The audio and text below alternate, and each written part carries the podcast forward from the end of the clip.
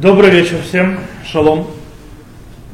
Мы сегодня займемся царством последнего царя Иудеи перед полным крахом разрушением, царем Циткияу. Дело в том, что э, после того, как Иоахин, царь иудейский, был за, за, его Навуходоносор забрал в изгнание Вавилон, убрав его через три месяца правления и поставив вместо него его дядю Матанью, которому потом он переделал имя Циткиеву, началась очень интересная, странная ситуация. Ситуация была в том, что было два царя Иудеи. Дело в том, что Иоахин был живой, его никто не убил. Он был в Вавилоне, но он был жив. Э, он находился там, скажем так, довольно-таки, то есть он был, да, заключенным, как бы пленником, но весьма почетным пленником. К нему очень хорошо относились, э, весьма, то есть обстоя обходительно, как царь иудейский. И таким образом, получается, Иохин называется царь иудейский в изгнании. В тот же момент Циткияу царь иудейский назначен, назначен внутри. Э, и тут, в принципе, можно задать вопрос, а кто же царь иудейский? Ответ очень простой. Танах называет их обоих царями иудейскими. Они оба цари иудейские. И, кстати, и вавилонские, то есть вот эти вот, свидетельства, которые были найдены археологами, доказывают, что и вавилоняне их тоже называли обоих царями иудейскими. Они Вавилон тоже признавал их обоих, обоих царями иудейскими. В те времена. То есть двоецарствие такое было. Э, как мы сказали, Иоахин находится пленником в э, Вавилоне, в очень хорошем э, состоянии и признаю, признавается там царем, и отношение поэтому такое же. Кроме этого, была какая-то идея вроде бы вернуть его на царство, назад, что он вернется на свой престол, э, как сделали, как произошло с царем Минаше во время Ассирии, которого уже у нас нету. Э, э, более того, даже после разрушения храма и после полного разрушения и смерти Циткияу, у нас книга Млахим заканчивается тем, что Авиль Мордох, то есть, да, милуют, делают, то есть, э, э, можно в конце 25 главы это увидеть, в принципе, это конец уже книги Млахим. Здесь описывается следующее. И Авиль Миродах, царь Вавилонский, вознес голову Иоахина, виду, опустил, вознес его, поднял его, царя иудейского, и вывел его из дома темничного. И говорил с ним доброжелательно, поставил престол и выше престола тех царей, которые были у него в Бабеле. То есть, в принципе, он его отпустил, дал полный почет, и, в принципе, дал ему сидеть, не, конечно, не возвращаясь уже в землю Израиля, но в Вавилоне дал ему почет выше всех царей, которые там, царей, князей и так далее, которые там находились. То есть, как бы дал ему, то есть Иоахим, в принципе, вернулся на царство только в изгнании. И... Э, таким образом, э, можно, то есть у нас нет, кстати, никаких доказательств того, или каких-то свидетельств о том, что из-за того, что есть два царя, есть какое-то между ними напряжение. Более того, даже когда были там пророки, которые пророчествовали, что Иаким вернется, он сядет на престол, и на Навуходоносор их убил, называют, то есть называют уже пророками, э, у Циткияу с этим проблем не было. То есть мы нигде не находим, что Циткияу это как-то где-то задело. Дело в том, что принимали Циткияу как наместника больше, чем царя, то есть исполняющий обязанности. И от царя. Знаем? Вот. Э, исполняющий обязанность царя, кстати, если то, что Толкина читал, то я себе когда это вижу, то есть я себе представляю, то кто-то знает «Властелин колец», там э, было «Властелин колец», то есть есть э, в этом, как его зовут, ну, Кириат Мири, это Тирит, Кириат Мири, то есть, да, то есть Гондоре, правильно. В Гондоре находится наместник, пока не вернется царь Гондора, правильно? Там есть наместник, у него даже есть престол Гондора, он сидит рядом.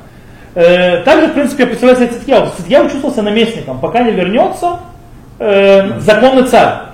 Потому что он дядя, он брат отца Иоахина. Иоахин занял престол, он Худноса убрал по причине того, что он боялся нового восстания, так как папаша Иоахина сделал восстание, Иоахим, и он поставил э, брата пока, и брат себя чувствует наместника. То давайте попробуем прочитать немного то есть, о царстве э, Циткияу, как оно из себя выглядело. То, что в всяком случае написано. И царь Бавельский делал царем вместо него Иоахина, дядю его Матанья, изменив, изменив имя его на Циткияу. То есть, ну, его звали Матанья, но изменил имя на Циткияу. 21 год был Циткияу, когда он стал царем, и царствовал в Иерушалайме 11 лет. А имя матери его Хамуталь, она дочь Ирмия, Ирмияу из Ливны. И делал он то, что было злом в очах Господним, подобно всему тому, что делал Йоаким, ибо через гнев Господню пришло это бедствие на Иерушалайм, и на Иуду до того, как что он от, отринул их от лица своего. И восстал Циткияу против царя Бавельского. И было в девятый год царства Циткияу в десятый месяц, в десятый день месяца, пошел Новоходоносор, царь Вавилонский, он и все войско его против Иерушалаема. И расположился он станом против него и построил вокруг него садную стену. И был город в осаде до 11 года царствования царя Циткияу. На девятый день четвертого месяца голод в городе, в городе усилился, и не было хлеба у народа страны. И проломлена была стена города, все воины убежали ночью через ворота, которые между двумя стенами, что царского сада. А Каздим, это народ, были вокруг города, и царь ушел через Араву. Араву, ну, узнать, в сторону Ирихона ушел. И погнались воины Каздимские за царем и настигли его на равнине Ирихонской. И все воины его бросились от него в расцепну. И поймали они царя, отвели его к царю Вавилонскому в Риву. И объявил ему приговор. И сыновей Циткиова зарезали у него на глазах, а Циткиява слепили и заковали его в медные оковы и увели в Вавилон. То есть, в принципе, то, что мы здесь прочитали, честно говоря, мы прочитали разрушение. То есть, в царстве, то есть, как бы он на царстве, он был злым, злое дело зло в очах Всевышнего, таким образом это привело к тому, что в его время произошло абсолютное окончательное разрушение Иерусалима и храма. То, что мы читаем, то, что Мухадуса пришел в 10 день 10 месяца, это 10 Тевет, в котором пост установлен. То, что мы читаем потом, то, что произошло, то есть он проломил стену, и все события, когда царь Циткия убегает в сторону Вихона, и там его э, ловят, и в конце концов Навуходоносор э, делает ему суд в Ривле, убивает его сыновей у него на глазах, у царя, это самое страшное, что может человеку убить его сыновей у него на глазах, и ослепляет его, то есть потом, скорее всего, он умер через какое-то время в Вавилоне, э, сам Циткияу, э, это все произошло в очень короткий срок, между 9 Тамуза и между 7 Ава. Это что происходит. Окей. Это что у нас есть. Теперь мы попробуем, в принципе, тут мы как бы, здесь описан очень короткий период царства. Кроме глобального описания, то сам царство очень, очень коротенький период. То есть какие-то события цитья происходят, в принципе, в эти три недели, которые мы называем потом Бенами цары. Ни у кого не ёкнуло, почему где 17 Тамуза. Почему никто не спросил по 17 Тамуза? Почему? Я ожидал этого вопроса, но его не было. Мы же после 17 Тамуза говорим, что в этот день была пробита стена. А мы читаем, что 9 Тамуза была пробита стена, а не 17 а? Более того, разрушение 7 ава не 9 есть два объяснения. Одно объяснение говорит, что у них такое горе там было и так далее, что уже перестали считать по-правильному. Или по-настоящему мы действительно все, потому что в нескольких местах повторяется, что это даты настоящие. Действительно, первый храм не был разрушен 9 ава, был разрушен 7 ава. А почему, а почему 9 ава мы делаем пост? По причине того, что следующее разрушение было действительно 9 ава, и второе бедствие было намного хуже первого. Поэтому по нему установили пост больше. Окей. В любом случае, мы ничего не знаем здесь за те 11 лет правления, которые происходят, э, которые правит Циткияу. Для того, чтобы немножко разобраться, что происходило в эти 11 лет правления, мы сделаем немножко прогулку, немножко отсюда, но заглянем в книги Деврея Мим, Ирмиягу, книгу Ирмияу пророка и Хискеля, который жил в те время. И там мы, в принципе, посмотрим картину глобальную, что происходит в те времена. Итак, начнем с того, что Матанья, сын Йошияу, он же царь Циткияу, э, стал поставлен на, на царство Вавилоном, и его имя было изменено на имя Циткияу. В других местах э, в Танахе мы учим, что вместе с тем, что он стал на царство, он еще дал клятву. То есть с него Нахуносор взял клятву. Какую клятву он взял? То есть мы сейчас увидим, в Девреями пишется так. В Девреями мы слышим, 21 год было Циткияу, когда он стал царем. И царствовал в Рушламе 11 лет. И поступал он дурно в очах Господа Бога его. Он не смирился перед Ирмиягу, пророком, вещащим из уст Господня. То есть Ирмияу не слушал. И также против царя Нахуднецера восстал он, которому покля... покля... здесь важно, которому поклялся верности Бога. И заупрямился, засочил сердце свое, чтобы не обратиться к Господу Богу Израиля. О! Нам рассказывает, она, нам рассказывает Деврея книга, что Циткияу восстал против Навходносора, против той клятвы, которую он поклялся. Он поклялся, клятву, дал клятву. Э, Навходоносор. Навходоносор заставил Богом покляться. По, по, правильно, о, я Навходоносор заставил покляться Богом. Кстати, нужно понимать, что в те времена это было нормальное явление, что клялись Богом, то есть это не моим Богом, то есть каждый клялся своим Богом. То есть, да, в древние времена, то есть, да, понимали, что раз это твой Бог, то ты им клянешься, это клятва мощная. Это мы видим, кстати, уже даже у Якова и Лавана. Яков клянется пахад Ицхак, то есть страх его отца Ицхака, а Лаван клянется своими богами, когда они делают клятву между собой. То же самое, то есть понятно, что э, он требовал э, клятву Навуходоносора, клятву Богом Израиля. И наши мудрецы в трактате Уравит действительно объясняют, почему, кстати, его имя Циткияу. Что и царствовал царь Вавилонский, то есть поставил царство этот царь Вавилонский Мататья, Матанью э, дядю на после него, вместо это стих, и изменил его именно Циткияу. А Марли, сказал он, почему Циткияу? Я цицдик эт гадин им тимродби. То есть, да, Бог оправдает то есть, закон, то есть то, то, что я сделаю тебе, если ты восстанешь против меня. То есть ты вот делаешь клятву, то есть да, Бог оправдает то, что я сделаю тебе, если ты восстанешь против меня. Клятву. Он сделал эту клятву, то есть да, э, но, как мы знаем, он ее не выполнил. Таким образом, по поводу клятвы говорит пророк Хискель. Пророк Хискель говорит следующее про эту клятву. И было слово Господня ко мне, сказано, скажи теперь дому мятежному. Разве не знаете вы, что это значит? Скажи, вот пришел царь Бавеля в Иерушалаем, и взял царя его и князей, и привел их к себе в Бавель. И взял из семьи царского, заключил с ним союз, и привел их к клятве. И знатных этой земли увел. Это по поводу изгнания Иоахина. Чтобы было царство унижено и не поднялось. В чем причина? Для чего ему нужно было уводить Иоахина и так далее, брать клятву? Чтобы царство было унижено и не поднималось. Он, да, мы это говорили на предыдущем уроке. Но чтобы сохранить союз его, чтобы устоял он, а вот восстал против него, послав посланников своих Мицраем, чтобы дали ему коней и много людей. Будет ли он удачлив? Уцелеет ли делающий это? Он нарушил союз и уцелеет? Жив я слово Господа Бога. Если не место пребывания царя, поставившего ему на царство, клятву, которую презрел он, и с которым нарушил союз свой.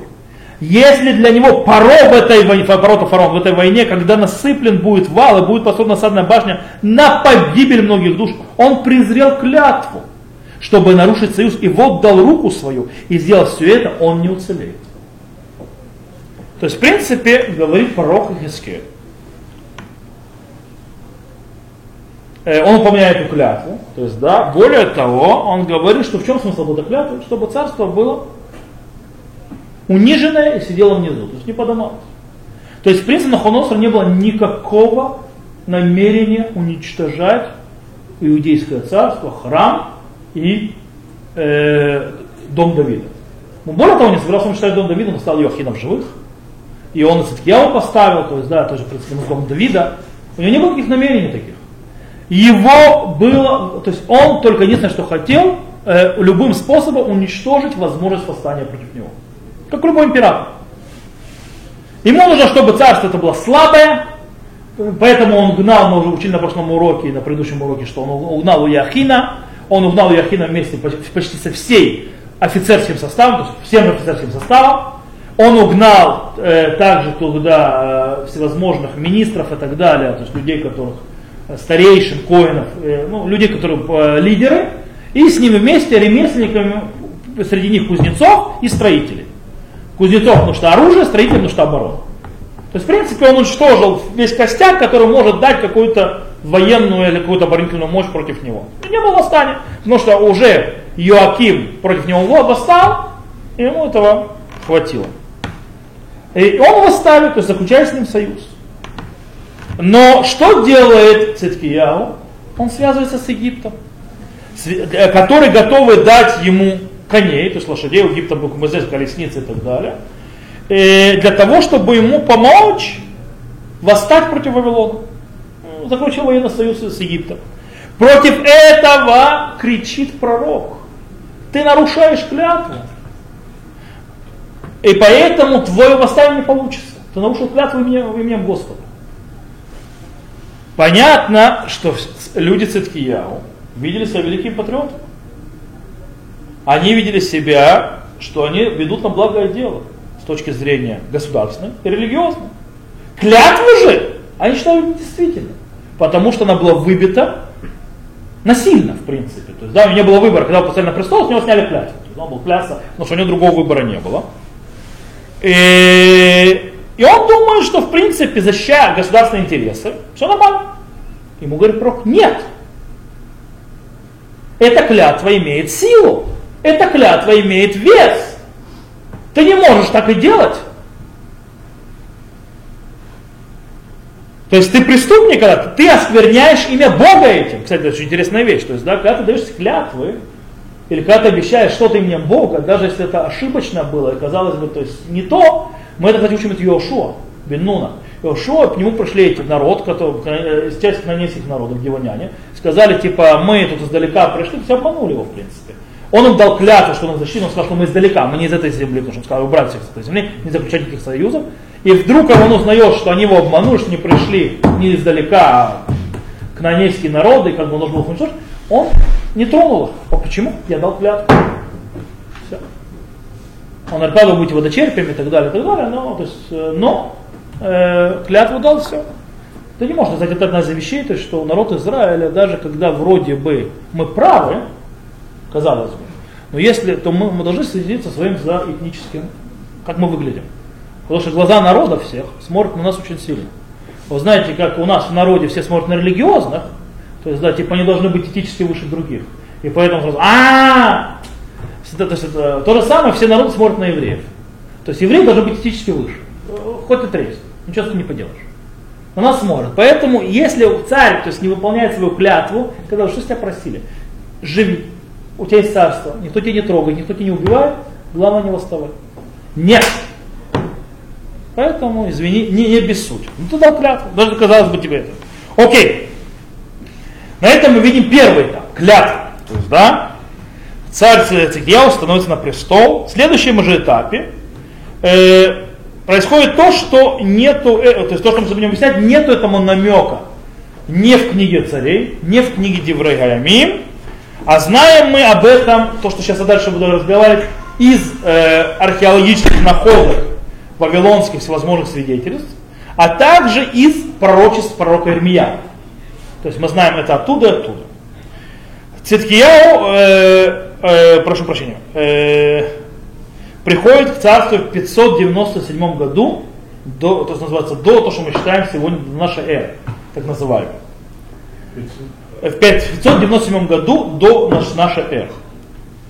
Во втором и третьем году его царства, то есть, да, Навуходоносор занимается подавлением восстаний, которые поднялись э, на востоке империи Вавилонской. У него на востоке это происходит э, восстание, и он идет там их душить и успокаивать.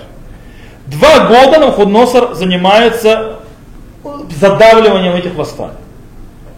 После того, как он заканчивает с этим, у него еще поднимается восстание в Акаде.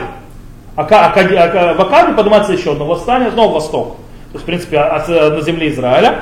И он там тоже занимается э, снова забивать это восстание. Э, кстати, вообще, то есть, в принципе, быть императором в древнем мире было тяжело.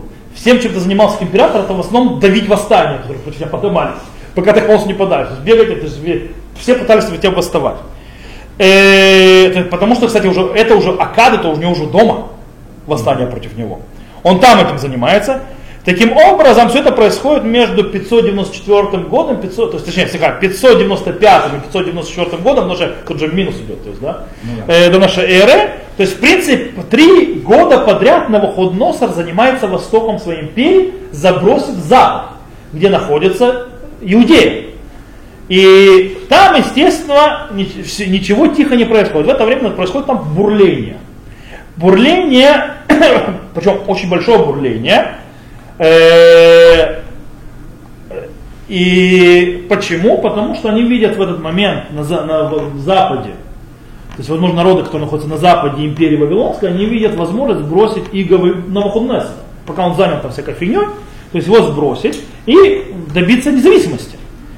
И мы об этом, кстати, вот об этом то, что происходит, э, бурление страстей, э, мы уже это видим из Танаха, кстати, то есть вот эти походы на Уходоносора мы знаем из вавилонских источников, из Танаха мы знаем о том, что происходит в это время бурление, и и не, не только из Танаха, из других тоже источников мы видим, то есть, которые описывают народы нашего Востока. То есть, в принципе, самое интересное, все указывает, где центр бурления Иерусалим. Центр бурления происходит в Иерусалим. Почему? Очень просто. Во-первых, мы понимаем, Иудея была самым мощным государством по, по отношению к другим государствам вокруг него, нее маленьким государством в те времена. Вокруг нее кто там есть? А, Муав, Идом, Амон, они более слабые государства, чем Иудея. Иудея более мощная. Она более центральная. Э, поэтому самый главный мятежник очень Иерусалим и сидящий в Иерусалиме. И туда все стекается. У Навуходоносора постоянно были проблемы с Иерусалимом. То есть пока он не разрушил его просто. У него постоянно были проблемы с Иерусалимом. То же самое, кстати, у римлян. У римлян во всей их империи было одно место постоянно, которое там были постоянно мятежи, постоянно проблемы. Иудеи. Иерусалим. У них в других местах в империи было нормально, тихо. То есть там, там дернулся, кто-то дернулся. Но Иудея и Иерусалим постоянно доставали им кучу проблем. Во-первых, под боком, во-вторых, народ беспокоит. Это не совсем под боком. Горе дальше. Ну да, но это все равно это не настолько и под боком. Ну, кстати, у Навуходоносора тоже, он не здесь сидит. В любом случае, э, э, вообще, в принципе, народ Израиля был всегда таким вот мятежным. Но мы об этом чуть дальше, позже. Окей. Давайте посмотрим, что по этому поводу пишет Ирмия. Ирмияу пишет, что в начале царства Иоакима, сына Иошияу, царя Иудейского, было сказано слово Ирмияу от Господа. Так сказал мне Господь, сделай себе гужи и ярмо, и возложив на шею свою, пошли к царю, царю Идома, и царю Муава, и царю сынов Амоном, и царю Цора, и царю Цидона, через послов, которые приходят в Рушалай, к Циткияву, царю Иудейскому. Здесь одна интересный момент, что начинается царство сына Иоакима, сына Иошияу, можно объяснить, читаю Иоаким, то есть читаю Иоаким, подразумевает Циткияу. Окей? Окей. То есть что происходит? Ирмияу говорит, что нужно то есть, э, одеть, то есть гужи ярмо, это, кстати, что это символизирует? Рабство, то есть порабощение. Он говорит, что нужно одеть. То есть сам, кстати, сам Ирмияу с этим ходил. Сам Ирмияу на себя это делал, с этим ходил, показывая. И теперь Всевышний ему говорит, пророку Ирмияу, теперь пойди к Циткияу. И там, то есть пошли послов, чтобы они царю Идемскому, царю Цорскому, царю Сидонскому, царю Малинонскому и так далее, тоже они все это на себя одели. Это нам показывает что? Что все эти цари торчат в Иерусалиме. Окей? Что они там делают? Судя по тому, что им предлагается, явно хотят быть свободными. Им предлагается так, поработите себя, вот вам ярмо, вот вам гуль называется, то есть это показывает, что вы рабы. Это намек, то есть от Бога, то есть прекратить, то есть восставать. Это, вот. То, что происходит, это намек на то, что, что там происходит бурление восстания. То есть, э, Дальше говорит пророк, и накажи им сказать, то, что дальше говорит, и накажи им сказать государь их. Так сказал Господь, вот, это сами, сами цари, призванные есть, в принципе, договоры идут. Бог, так сказал Господь, Бог, свод, Бог Израиля. Вот что скажите государям своим. Я сотворил землю человека. И скот, что на земле великим могуществом моим, и простертую рукой мою, я отдал ее тому, кто достоин этого в глазах моих. А ныне я отдал все земли в эти, эти в руку Навуходоносора, царя Вавилонского, раба моего. А также зверей полевых отдал я ему, чтобы были они ему подвластны. И все народы будут служить ему, и сыну его, и сыну сына его, пока не придет час в его стране, и когда э, его поработят многочисленные народы и великие цари. И будет, если какой-либо народ или царство не покорится ему на Находоносору, царю Вавилонскому, и не преклонит шели свои под ермо царя Вавилонского, то накажу я, сказал Господь, тот народ мечом и голодом мора, пока не стреблю их рукой его, вместо Находоносора. То есть что говорит пророк? господа, три поколения вавилонских царей будет, пока сменится власть в Вавилоне, и пока сама Вавилон не пропадет. На данный момент все до Навуходоносора, и вы все тоже. Не дай Бог кому-то восстать против него. Так Бог решил. Тот, кто восстанет против Вавилона, ему дороже. Это конец его царству и его земле, его народу. Лучше не дергайтесь. То есть, в принципе, Ирмияу говорит прекратить. А, обратите внимание, то есть Ирмияу, кстати, Ирмияу в начале книги Ирмияу называется «Нави гоим нататиха». Всевышний говорит, я дал тебя, поставил пророком э, народа. Поэтому он заботится не только об евре, о иудее, о народе Израиля, и говорит им все, он также и народам говорит другим, что ребята, спокойно, это нормальное явление, что другие народы, понимать, люди религиозные, в те времена были, и было нормальное явление уважать чужих пророков тоже. И то, что они говорят, то есть тоже прислушиваться, несмотря на то, что как бы у тебя свои пророки, другие бога. И таким образом мы должны были прислушиваться то есть, э, к словам пророка. То есть он их предупреждает. Э, более того, он обращается к этим народам и говорит дальше Ирмияу. А вы не слушайте пророков ваших, чародея ваших, толкователей снов ваших, не гадающих, не колдунов ваших, которые говорят вам так, не будете вы служить царю Вавилонскому, ибо они просят вам ложь чтобы удалить вас из страны вашей, чтобы изгнал я вас на погибель вам, а тот народ, который преклонит шею свою под ярмо царя Вавилонского, будет служить ему, оставлю я его на земле его, сказал Господь, и будет он возделать и жить на ней. То есть, в принципе, получается, что действия даже других народов, других царей действуют под, под, под, под, э, поднакивание религиозных, то есть тоже лидеров, тех народов, э, которые, в принципе, пытаются пророчествовать и говорят, давайте восстаньте, все у вас будет хорошо. Или пророк Ирмияу говорит, не будет у вас ничего хорошего. То есть, если вы не восстанете, у вас будет хотя бы не хуже не будет, чем сейчас. Э, не восставать. Теперь пророк Ирмияу обращается к иудеям и говорит. И Циткияу царю иудейскому говорил я все же слова, те же слова, говоря, преклоните шею вашу под ярмо царя Вавилонского, служите ему народу его и живите. Зачем умирать вам, тебе и народу твоему от меча, голода и мора, как изрек Господь народа, который не будет служить царю Вавилонскому. И не слушайте слов пророка, которые говорят им так, не будете вы служить царю Вавилонскому, так они пророчествуют вам ложь. Ибо я, я не посылал их, сказал Господь. А они пророчествуют ложь, ложь именем моим, чтобы я изгнал вас, чтобы погибли вы, а и пророки, пророчествующие вам. А священникам, всему народу говорил я следующее. Так сказал Господь, не слушайте слов пророков ваших, которые пророчат вам, говоря, вот теперь возвращена, будет вскоре из Вавилона утварь дома Господня. Мы помним, что с Иоахином э, э, Навуходоносор унес а, утварь из, из э, храма. Он, то есть они прозрачны, ибо они пророчествуют вам ложь. Не слушайте их, служите царю Вавилонскую и живите. Зачем городу этому становиться развалинами? А если они пророки, если есть у них слово Господне, то пусть упросят они Господа Цваота, чтобы утварь, которая осталась в доме Господнем и в доме царя Иудейского в Рушламе, не была унесена в Вавилон. Вавилон. То есть что он говорит Ирмияу? Не слушайтесь же пророков. Более того, они обещают вам, что там вернут, что такое возвращение утреннее? Возвращение, в принципе, бывшего великолепия. Не вернется к вам никакая утварь, хуже будет. Более того, если они пророки, по-настоящему пророки Бога, что они должны делать? Молиться за свой народ. Как я должен делать. Предупреждать, не, не говорить чуши, фантазии. Говорит, молиться за народ, чтобы то, что осталось, э, не было уничтожено. А? Сохранить то, что осталось. Э, потому что то пророчество, которое несут, принесет только иллюзию то есть лжепророки, и разрушение. Продолжает пророк и говорит, Ирмияу, ибо так сказал Господь вот о столбах и о, медном, и о медном море, и о подставках, и о прочей утвари. Медное море, знаете что? Медное море это Ямшин Шломо. Ямшин Шломо это вот на рисунке есть вот этот вот чан огромный с боками, которые, то есть, нет, yeah. из них, то есть там были краны, там коины омывали руки, назывались Ямшин Шломо, медное море, меди было сделано медное море. А он перевел, вот читает, тот, кто знает, что там стояло в утваре, поймет, тот не знает, что такое за медное море.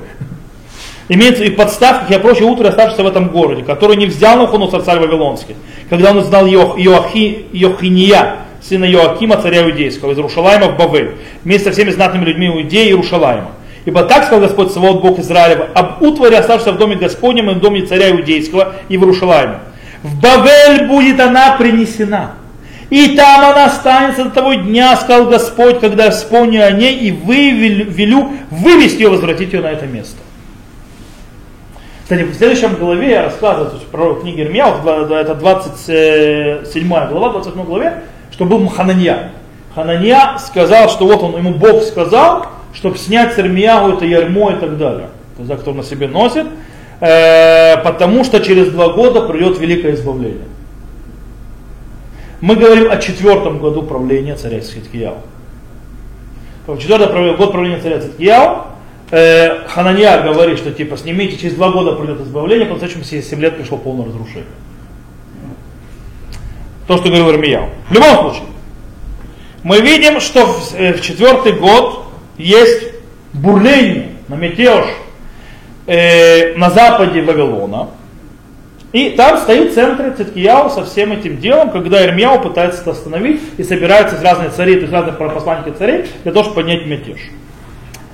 Ирмияу пытается остановить именем Бога. Теперь, но Ходосар в конце концов заканчивает эти э, восстания против мятежи против него, подавляет их абсолютно то неспокойно, три года он с ними дрался, он их подавил. И раз, разворачивается навести порядок на своем западе. Там, где тоже не все интересно. Дело в том, что в этот момент в, в, в, в Египте становится фараон новый, сын фараона Нахо, который убил Ушияу, э, которого зовут э, Фаснатих. То есть Фаснатих имя. Э, много нам не дает, мы о нем мало знаем. То есть он, он, э, этот фараон, то есть, скорее всего, тоже толкает, чтобы сделать восстание. Э, мало что мы знаем. Короче, в конце концов мы не знаем, это восстание да произошло, не произошло, мы ничего не знаем.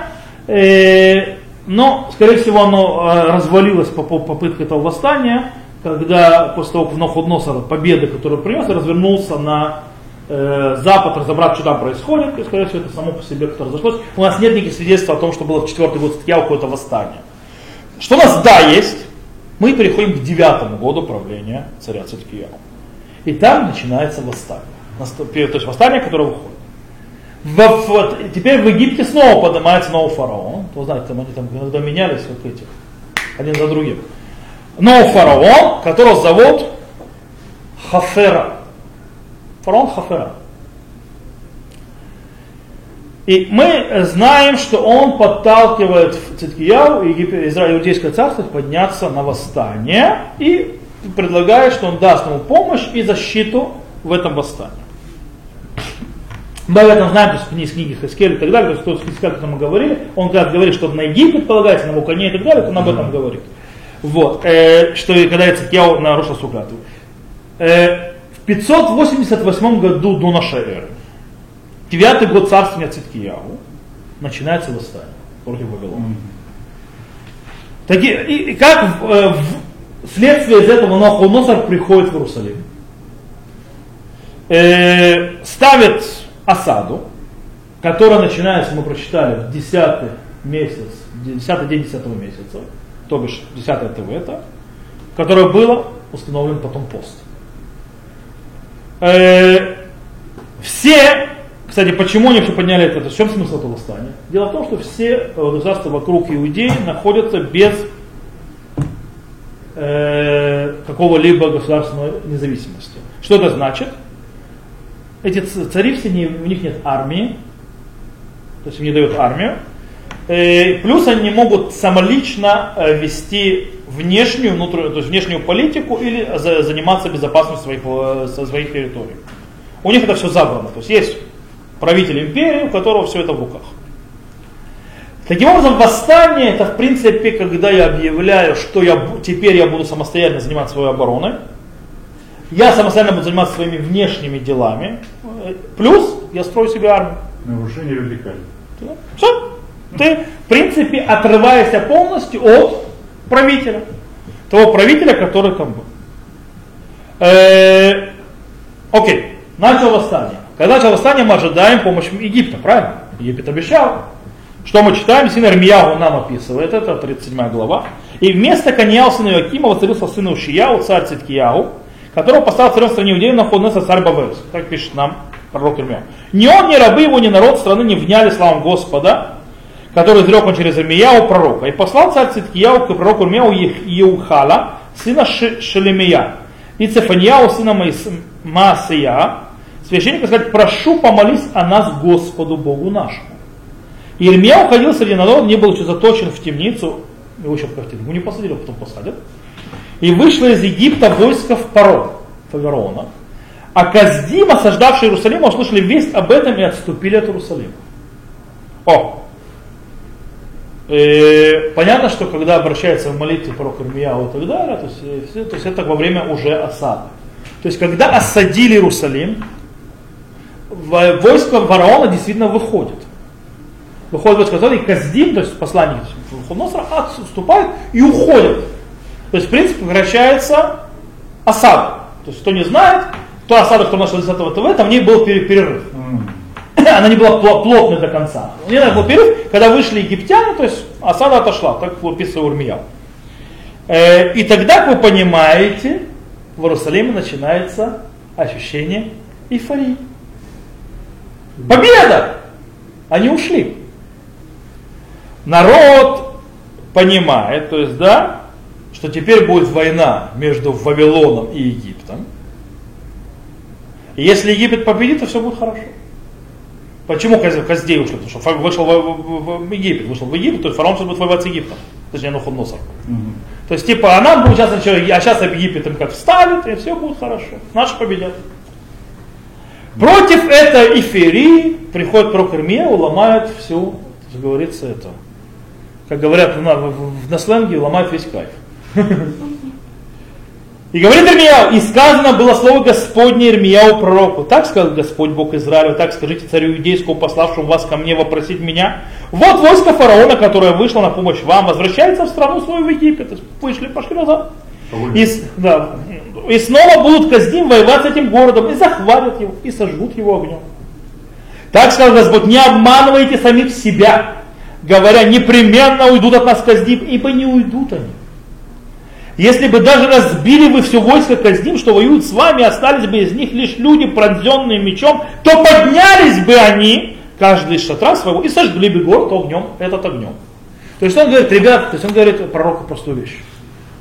Он говорит, кстати, здесь очень э, слова а обратно от слова Шаяу. Дело в том, что Хискияу, царь, восстал против ассирийцев. И там тоже было восстание. Но Ишаяу говорит, пророк Ишаяу тогда, который жил, говорит Хискияу, то все нормально, ты победишь. То есть там тоже осада была отогнана, тоже с египтянами там было, и все. Там он говорит, все хорошо, то есть все. Санхирив уйдет, то есть, то есть когда все будет хорошо. В чем разница? Пророк Хискияу был праведником. Точнее, пророк Хискияу, царь Хискияу был праведником, поэтому заслужил, то есть ему Всевышний то есть, дал помощь. Царь Хискияу был злодеем, поэтому извини, дорогой, у тебя исполнятся все пророчества, которые говорили еще Минаше, царю Минаше, что Всевышний уничтожит и храм, уничтожит царство и так далее, что вы, то есть, будет конец тому всему царству. По причине того, что вести себя тут правильно. И более того, он говорит, даже если вы их раните, раненые вас тут, все равно сожгут этот город. Это, это произойдет, что бы ни произошло. Вы даже их победите, они все равно уничтожат этот город. Каздим. И действительно, Египет ушел, а Вавилон вернулся. В конце концов, они пробили стену 9 Тамуза.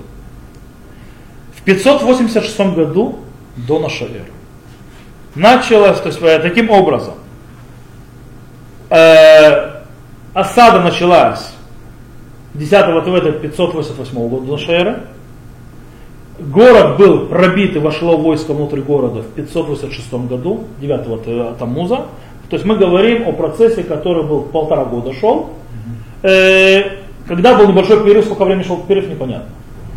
Э, в любом случае, сколько был этот перерыв, непонятно, там в это время перерыв произошла очень интересная вещь с точки зрения государства. Очень интересная вещь. И пишет пророк Ирмияу о событиях, которые произошли вот как раз в этом межосадье. Слово, которое было Ирмияу от после того, как царь Ситкияу заключил союз со всем народом, бывшим в Иерушалайме, о том, чтобы объявить им свободу. Чтобы каждый спустил на волю раба своего, каждую рабыню свою, евреи еврея, чтобы никто из иудеев не делал рабом брата своего иудея. И услышали все сановники, весь народ, что вступили в союз о том, чтобы каждый отпустил раба свою, каждую рабыню свою на, на волю с тем, чтобы не делать их больше рабами, и послушались, и них отпустили их. То есть что происходит? Все-таки я делает союз с народом и отпускает рабов. Причем весь народ пускает рабов. Каких рабов? Собственного народа. Обычно, то есть действительно, кстати, нормальное явление во времена осады, когда отпускаются рабы. Э, во всех тех в древнем мире, по причине того, для чего это делается, два, два, две вещи, то есть две, два объяснения этому есть. Первое, для чего отпускаются рабы, чтобы они приняли участие в войне. А их, то есть не на войне, они нужны рабы эти, для того, чтобы э, дать свою лепту в э, военные действия. Всевозможных. Э, плюс они отпускаются от своих хозяев и сразу призываются в армию. Для этого это делается. Но, когда мы говорим, это в древнем мире, но когда мы говорим о понятии у еврейского народа, это показатель возвращения в раскаяние. В каком смысле? Потому что порабощение, а оно было порабощение не по закону, своего же народа, это страшный грех. Когда ты отпускаешь свой, то есть ты исправляешь. То есть, в принципе, мы видим в каком-то смысле исправление, то есть исправление, возвращение раскаяния на, на этот момент. И, скорее всего, в этот момент и произошло отступление Газдим. То есть был перелом, что Циткияу, да, исправляет свои дороги, то есть народ, который находится в Иерусалиме. Но этот э, акт долго не продержался, потому что сразу же стих после этого, и вернулись после этого, и заб, то есть возвратили рабов и рабынь, которые отпустили свободными, и покорили их снова, э, сделав, сделав их рабами и рабынями. То бишь, что произошло? прекратилась осада, Навуходоносор отошел, то есть пошел разбираться с Египтом, э, и они, то есть люди иудеи, увидели, что а, да, все нормально, то есть да, мы отпустили вас на время на свободу, как бы, а, Мишухарым Альтнай, то есть вы освобождены э, с условием, то есть пока вы нам нужны в таком виде, больше нам не нужны в таком виде, мы назад возвращаемся. И тут начинает на них кричать Ирмияу за это такое поведение. И слово Господне было сказано тогда Армияу, так сказал Господь Бог Израиля, заключил я союз с отцами вашим в тот день, когда вывел я из земли египетской, из дома рабства, к концу седьмого года, к началу этого года, имеется в виду, отпустите каждый брата своего иври, который при, при, продастся тебе. Пусть он служит тебе шесть лет, а потом отпусти его от себя на волю. Но отцы ваши не слушали меня и не преклонили они ухо своего. Ныне обратились вы и сделали то, что справедливо в очах моих ныне обратились вы и сделали то, что справедливо в очах моих, и объявили каждую свободу ближнему своего. Молодцы! И заключили предо мной союз в доме, что наречен именем моим. Но вы передумали и обесчестили имя мое. И вернули каждый раба свою, каждую рабыню свою, которых отпустили вы на волю, куда душе их угодно, и принудили быть вам рабами и рабынями. То есть, вы нарушили союз это, кстати, показывает, вот это нарушение союза с рабами, показывает, это, в принципе, внутреннее проявление главного, нарушение союза. Этот народ, которому нельзя доверять, ни царю, ни сановникам, ни министрам, ни самому народу, вообще доверять ничего нельзя. Они не слоя за своим словом, написано врут. Они делают вещи, потом э, изменяют. То есть, э, царь сделал союз с Навуходоносором, сделали союз, то есть отпустили рабов, вернули, то не, не верить никому надо. То есть, это, это, то есть тот народ, в котором живут. Э, таким образом, предупреждает пророк Ирмияу, это уже, ребята, град, они... А? Вау! Да. И мы идем нагнетающие, там град нагнетающий, и у нас это все нагнетающее. Итак, Ирмияу, поэтому так сказал Господь, вы не послушали меня в том, чтобы каждый объявил свободу брату своему и каждый ближнему своему. За это вот я объявляю мечу, мору и воду свободу против вас. Говорит Господь, я сделаю я вас ужасом для всех царств земли. И передам я людей тех, нарушивших мой союз мой, что не исполнили слов союза моего, который не заключили передо мной, тем тельцам, которые рассекли они надвое между частями которого они прошли. Вспоминают Брит Бен Абитарим с Авраама Вину. Сановников Иудеи, сановников Иерушалаем, царедворцев, священников, весь народ страны этой, что прошли между частями рассеченного тельца, и предам я их в руки в. Это был, кстати, в храме Союз, который был сделан. И предам их в руки врагов, ищущих души и трупы их будут пищей птицы небесной, зверю земному. И Циткияу, царя иудейского, сановников его, предам я в руки врагов их и в руки ищущих души и в руки войска царя Вавилонского, что отступило от вас. Вот данное повеление, сказал Господь, и, и и отвращу их, от, извращу их к этому городу, и будут они против него, и возьмут его, и сожгут его огонь, а город иудейский превращу в пустыню безлюдную. Э, кстати, вот этот 22 стих, который говорит, вот я дам повеление, сказав, я возвращу их город к этому городу, показывает, что все, что произошло, было как тот момент, когда сня, снялась осада. Э, и они думали, что все, осада ушла. Ирмияу говорит, нет, осада не только вернется, она придет к тотальному уничтожению. В конце концов. И как мы знаем, то, что мы читали уже, то, что происходит 9 Тамуза, проявляется стена, царь пытается убежать в сторону Ирихона, его ловят, убивают его детей на его глазах, выкалывают ему глаза, ведут его в Вавилон, а там он тоже где-то умирает. Это тем, что занимает, заканчивается в конце концов.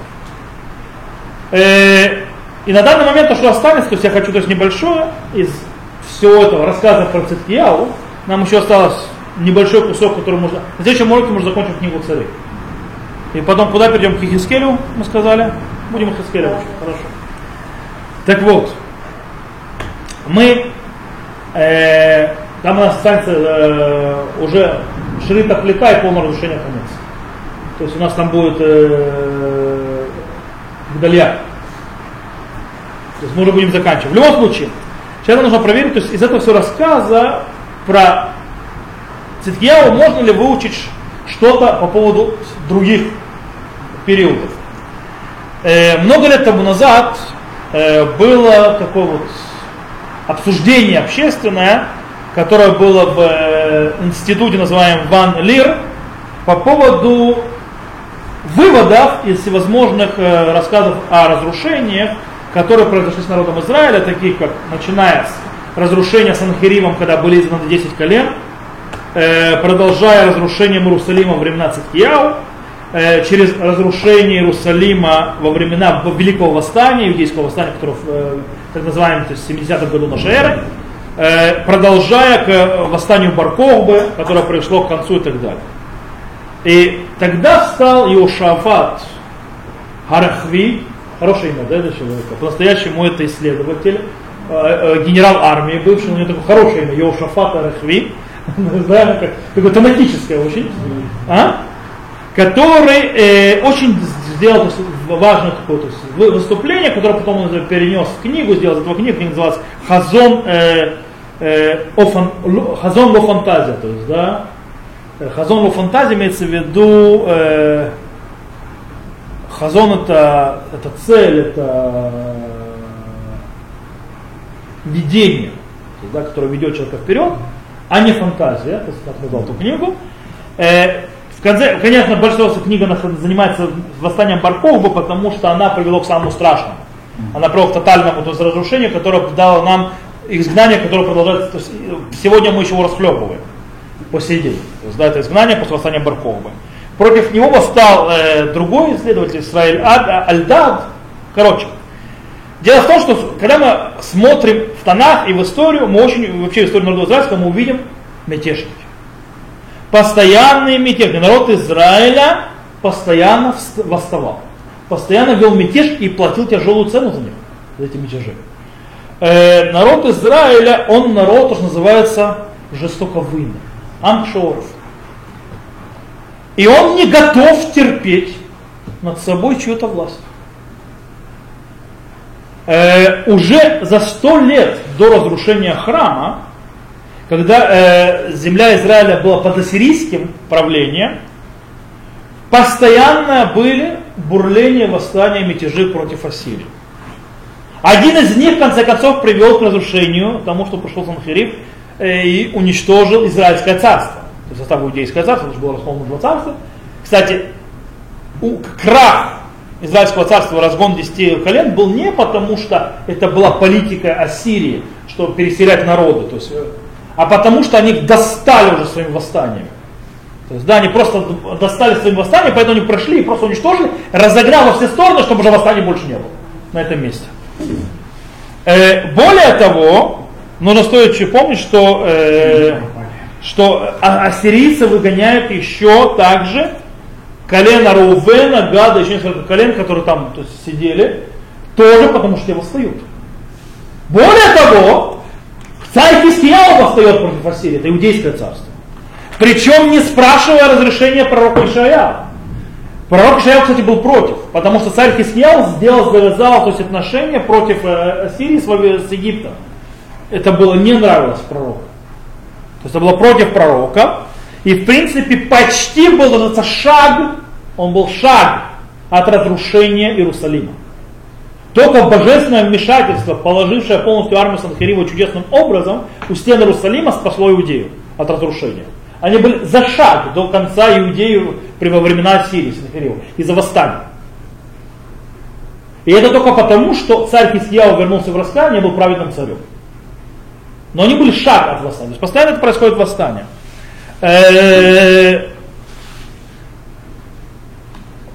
Потомки Хискияу выучили урок? Нет! Иоаким восстает против царя Вавилонского. Иоакима царь Вавилонский убивает на Навуходоносор, ставит Иоахина и так далее. Казалось бы, столько времени прошло, Циткияу выучил. Нет! Циткияу я должен был уже выучить, что здесь происходит. То есть, да? Нет, Циткияу тоже восстает. Заканчивается это, естественно, тяжелейшим то есть, э, вещами. Что происходит? Э, кстати, Ирмияу пытается остановить всеми путями это восстание, то есть спасти хоть что-то. Ирмияу, то есть говорит, более того, даже во времена самого восстания, то есть в книге Ирмияу читать, Ирмияу бегает и говорит им, сдайте, сдайте царю Вавилонскому и откройте ворота Иерусалима. Во время осады. Таким образом мы сможем уменьшить ущерб, который будет принесен Иерусалиму и, и царству. И, и человеческим жертвам. Сдайтесь, откройте ворота. И тогда мы хоть что-то еще спасем. Они, естественно, не слушают, продолжают делать э, дальше. Естественно, все это напоминает то, что произошло намного позже, в конце второго храма. Второго храма, когда народ Израиля был под властью сильнейшей империи, в принципе, непобедимой, Рима. И которой тогда не было ни конца, ни края ее правления, кто не видел его. Народ Израиля покорен римлянам, и снова начинается бурление мятежи. Э, и она, первая этап, приводит к уничтожению, разрушению Иерусалима, как и здесь. То есть великое восстание, иудейское восстание, это иудейская война, приводит к тому, что римляне разрушают храмы город, но не изгоняют народ. То есть римляне не собираются никуда никого изгонять. Уничтожили, разбили это. Народ Израиля успокоился? Нет. Уже чуть позже поднимается восстание против Триануса. Мы об этом восстании почти мало чего знаем, не знаем, чем началось что-то закончилось, мы знаем, что оно было. Было еще одно восстание против Триануса. Не, не, то есть очень короткое время после разрушения храма. Было еще одно восстание. Восстание против Триануса, императора, которое было тоже подавлено, но народ никто еще не изгоняет никуда. И потом, в это время происходит восстание Баркохма которое закончилось, как мы знаем, страшно и плачевно. Полным разрушением, изгнанием и так далее, э, очень тяжелой ценой, которую мы платим по сей день. Эту цену. Таким образом, снова, народ Израиля называется Кшеоров. Нам Тор рассказывает, он не может никакое получить другое царство. Он не может потерять свою независимость. Ему тяжело, то есть, да, с этим. Более того, э, мы должны задать вопрос, то есть, да, что это за непонятный, то есть, парану, не паранойя, это, это, это страсть к мятежам против империи. Конечно, мы умные, после этого мы сейчас сегодня сидим, разбираем, можно было сказать, ну, те времена, ты видел что-нибудь, да? То есть он тяжелый народ, то есть, да, то есть тяжело войны, он хочет восстать, он хочет освободиться от всего, Это ты сейчас умно сидишь и знаешь, чем это закончилось. Ты тогда-то не знал никто, чем закончилось? Да нет. Мы видим, что знали тогда. Как Ирмия в первом храме предупреждал, так и во втором храме четко было видно без пророчества, что чем это закончится. Это кто видел? Мудрецы. Рабан Ихан бен Закай это видел прекрасно. Потом Рабан Ихан Закай выходит из Иерусалима, просит эту, а, у Тита э, сохранить э, явные мудрецов, то есть, это, то есть, в принципе, дать какую-то жизнь дальше. Э, дело в том, что нужно понимать, что в те времена мощь Римской империи была мощная. И как бы да, какая иудея, что она может против иудеи делать? Но то, что иудея могла да, делать, очень отравлять жизнь Риму. Чем она этим занималась постоянно? Она реально отравляла ему жизнь. Это постоянно проблемы. Э, и дело в том, что на другие народы то есть, понимали, что восставать против Рима бесполезно, и не это. Это фантазия. Просто фантазия бешеная для восстать против Рима. Но эта фантазия подбила на восстание Баркова. Более того, если во времена Великого Восстания была оппозиция восстанию, то есть как Рабан Ихан бен Зака и так далее, и так далее, то есть люди, которые говорили, не делайте глупостей, то во времена Баркова было абсолютно национальное согласие. Не было оппозиции этого восстания. Этой фантазии. И они восстали, мы, мы знаем, с чем это закончилось. Таким образом, можно начать, народ Израиля, тут нужно понять, кто такой народ Израиля. Народ Израиля начал свою жизнь как народ с восстания. По-настоящему народ Израиля появился на свет отдельной главы, которую мы читаем сейчас. Сорвать власть величайшей империи того времени Египта. Это восстание. Восстание, которое получилось. Восстание, которое вел Бог. Разрушили империю. Разрушили империю. Обратите внимание, вы нам, то есть это империя египетская уже перестала быть такой империей, как она была до этого, после выхода русско-еврейского народа, народа Израиля из Египта. Она была, да, мощным государством и так далее, но уже была одно из, уже там другие силы постоянно появлялись, были воины туда, отход сюда, то есть э, потом уже Ассирия, Вавилон, то есть постоянно были какие-то отношения в конце концов. Но уже было не то. Это не был правитель всего. Верхнего и нижнего. То есть не только всего, то есть, да. Э, в конце концов мы сказали, это мы родились в мятеже. Более того, восстание Хашманеев, он получился. Там справились. И в принципе мы видим, то есть, да, что э, это восстание Хашманеев не только получилось, но и привело к нас независимости. Дело в том, что После разрушения Вавилона, то есть когда Сирия вмешалась, а Сирия потом Вавилон, изгнание Вавилонское, когда мы вернули, когда персы дали нам вернуться, когда Корыш дал нам построить храм, мы были автономией в Персидской империи. Мы не были независимым государством, нам этого не было царя, хотя была попытка Зрубавеля поставить, то есть да, недолго не продержался и так далее. Э, у нас не было царя, у нас не было армии, у нас не было этого. Пришли греки, уничтожили Персидскую империю, завоевали нас, и мы стали частью их империи. Только после свержения греческого, то есть эллинистического то есть, э, правления возвращается независимость. Хашманеи берут на себя царством, становятся хашманеи и так далее, пока их не сменяет Ирод Великий, ну там римляне уже приходят и так далее, но в принципе есть независимость. Э, более того, вдруг, я вам скажу более того, разрушается храм почти, то есть через 1900, последние 100 лет от нашего времени, через 1900 лет то есть после разрушения храма, встает народ и встает мятежом. Что такое встает мятежом? Потому что восстать и решить сделать свое государство, свою землю на этой земле, вернуться сюда и строить независимость, это мятеж. Это мятеж против всех устроев, устоев мира, того, то есть мира.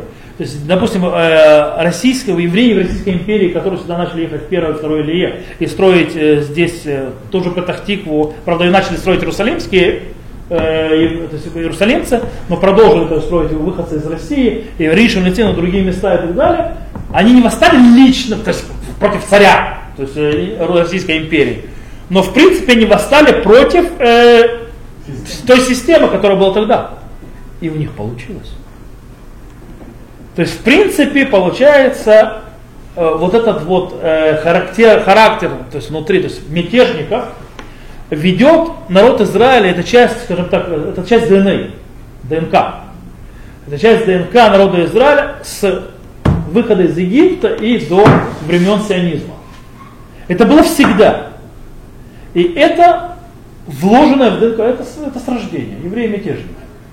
По определению. А революцию кто создал? Ну, не, то есть не надо объяснять, то есть, да? Э, э, э, это как бы лежит в ДНК еврейского народа. Мы с этого начали это свое существование, это как народ. Иногда у нас получалось, а иногда это приносило к страшным последствиям. Теперь вопрос во всем этом, то есть теперь спор, то есть что мы учим, то есть да, что мы с ним делаем, то есть учим что-нибудь из этой истории, то есть брать какие-то выводы и так далее. Понятно, что тот, кто учит историю, то есть, да, должен задать вопрос, то есть, ну, может, из-за того, что вы учите этих историй, э, и не зря восстание Хашманеев было великое достижение. Но с другой стороны, великое восстание, которое произошло не так уж много времени в историческом, то есть в рамках, после восстания Хашманея, все-таки там мы знаем, что Хашманей это 167 год нашей эры, а Великое восстание, восстание через 20 с лишним лет. Не так, в исторических рамках не, не так уж много времени. Э, оно было а, страшно, то есть да, последствиями, с другой стороны, да, если это поднять, то это большое падение, то в принципе можно ли сделать из этого вывода, это мы уже разберем на следующем уроке, и последнем, как я понимаю, уже в этой серии, то есть про книги царей. То есть после первой, второй книги царей, в принципе, мы уже понимаем, что у нас храм уже разрушен. То, на этом мы сегодня закончим.